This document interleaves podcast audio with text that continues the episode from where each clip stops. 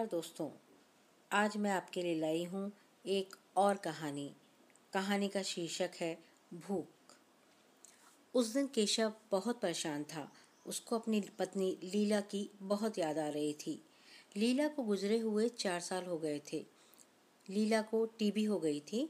जब तक पता चलता तब तक बहुत देर हो गई थी। केशव के तीन बेटे और दो बेटी थीं। बेटियों का विवाह हो चुका था। एक बेटा उसने अपने भाई को गोद दे दिया था और दोनों बेटे अपने काम से लग गए थे।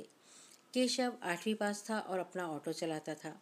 लीला जब जिंदा थी तब बस्तियों में जाकर घर घर झाड़ू पोछा कर आती और घर में आर्थिक मदद करती थी।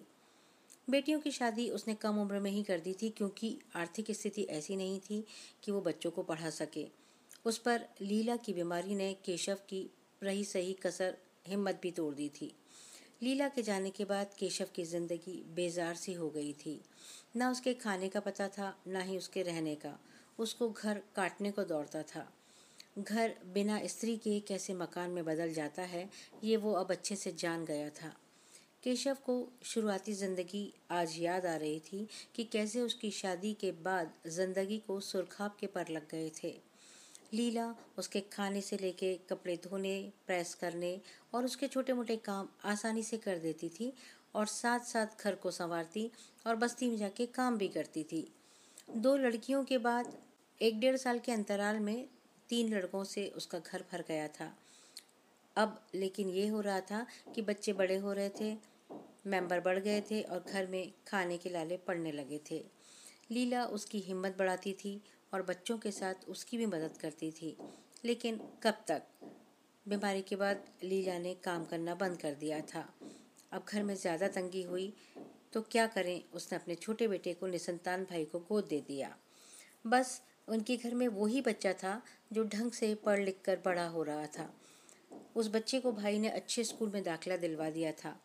वो केशव से लीला के जाने के बाद कभी कभी मिलता था और अच्छे से बात करता था, लेकिन केशव को लगता था कि उसके पास आस औलाद तो है, लेकिन कोई सुख नहीं है, क्योंकि लीला के जाने के बाद इन चार सालों में उसके दोनों बेटे छुट्टे सांड की तरह हो गए थे। केशव की तो एक ना सुनते थे। एक किराने की दुकान पे काम करता, दूसरा मजदूरी। दोनों जितना मिलता उतना कमाते, जितना कमाते उतना सब उड़ा देते पीने में, क्योंकि दोनों पीने के बहुत शौकीन थे और उनकी संगत भी खराब थी। जिस रात पीकर आ जाते तो वो उधम मचाते कि बस्ती के लोग भी घबरा जाते थे। केशव की ऑटो भी अब धीरे धीरे पुरानी होने लगी थी। उसके बेटे जब तब गाड़ी से पेट्रोल चुराते, नहीं तो गाड़ी का कैश बॉक्स तोड़ के पैसा उड़ा ले जाते। एक तो अकेलापन, इस पर बढ़ती उम्र और उस पर बेटों की आवारगी ने केशव को जैसे तोड़ दिया था। उसको लगता था कि क्यों उसने इतनी बड़ी फौज बना ली अपने घर में बच्चों की। केशव को बहुत दिनों से तलब लग रही थी कि कोई उसे थाली भर के गरम गरम खाना दे, पर कौन दे। वो कई दिनों से ऑटो चलाने भी नहीं जा रहा था। उसे आए दिन लीला नज़र आती और वो टूट जाता। एक तो गरम खाना, ऊपर से नालायक लड़कों का दंगा मचाना उसे दिन ब दिन तोड़ रहा था।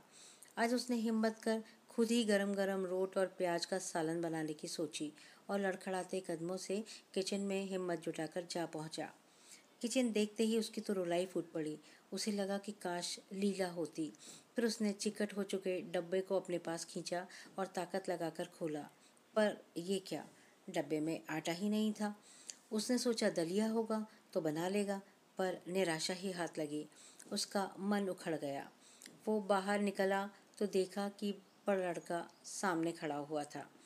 बोला, पिताजी सामान खरीदने का पैसा लगता है। केशव उसे घूरते हुए बोला, जिंदगी भर खिलाया है, तुम भी तो कुछ करो घर के लिए। बेटा तो जैसे परिस्थितिवश पत्थर ही बन चुका था। बोला, पिताजी तुमको भूख लगी है, तुम अब कह रहे हो। हमसे तो तुमने इतने दिनों में कभी नहीं पूछा कि बेटा तुमको भी भूख लगती है कि नहीं। ऐसा कहते हुए विद्रूप हंसी हंसते हुए बड़ा बेटा बाहर की तरफ निकल गया। केशव ने तड़प कर कहा कि बेटा सुन, आज बहुत इच्छा हो रही है गरम गरम रोटी खाने की, तेरी माँ भी याद आ रही है। कहते कहते केशव रो पड़ा। उसकी रुलाई शायद बहुत दिनों बाद फूट पड़ी थी। वो कब तक रोता रहा उसको भी याद नहीं। शाम को बड़े लड़के की ज़ोर ज़ोर से आती हुई आवाज़ ने उसे उठाया। वो घबराकर उठा, देखा कि वो किचन के दरवाजे के पास ही ज़मीन पर शायद रोते रोते सो गया था। वो उठा और बाहर जाकर उसने अपने बंद पड़े ऑटो को चालू किया। कुछ दिक्कत के बाद ऑटो को ढरकाते हुए बाज़ार की ओर ले गया। आज उसके दिल में गरम रोटी की भूख थी जिसने उसको ताकत देने के बजाय अग्नि भभकता हुआ पिंड बना दिया था। उसने ऑटो का कैश बॉक्स खोला, उसमें कुछ नहीं था। वो समझ गया कि लड़के खेल खेल गए हैं। उसके अंदर आग सुलग रही थी। लग रहा था कि वो आज किसी को नहीं छोड़ेगा। जितनी तेज़ी से वो गया था उतनी तेज़ी से वापस लौटा। घर पर लड़के मस्त चीख पुकार कर रहे थे। केशव ने इतनी ज़ोर से चिल्लाया, कौन कैश बॉक्स को खाली कर गया है, मुझे अभी बताओ। जिसने भी खाली किया है वो मेरे लिए आटा तेल प्याज ले के आओ। शायद लीला के जाने के बाद वो पहली बार इतनी ज़ोर से चिल्लाया था कि सांड छुट्टे सांड कहिए। लड़के तुरंत घर से बाहर रवाना हो गए। आधी रात बीत गई लेकिन दोनों लड़के वापस नहीं आए। केशव की भूख चरम पर पहुंचकर आंखों में ठहर गई थी। उसका दिमाग सुन्न हो गया था। लड़के जब वापस आए तो नशे में चूर थे। उनको पिता की भूख का एहसास ही नहीं था। केशव भूख के विस्फोट से ढेर होकर भूख के साथ ही लीला के पास चला गया था, शायद गरम रोटी खाने के लिए। दोस्तों, ये एक अच्छी कहानी और सच्ची कहानी है। इस घटना ने ये सोचने पर मजबूर किया कि क्या केशव अपने बच्चों को संस्कारित नहीं कर पाया था या फिर अपने संसार को सीमित नहीं रख पाया था। आज के लिए बस इतना ही। नई कहानी के साथ फिर हाजिर होंगी। तब तक के लिए आज्ञा दीजिए। नमस्कार।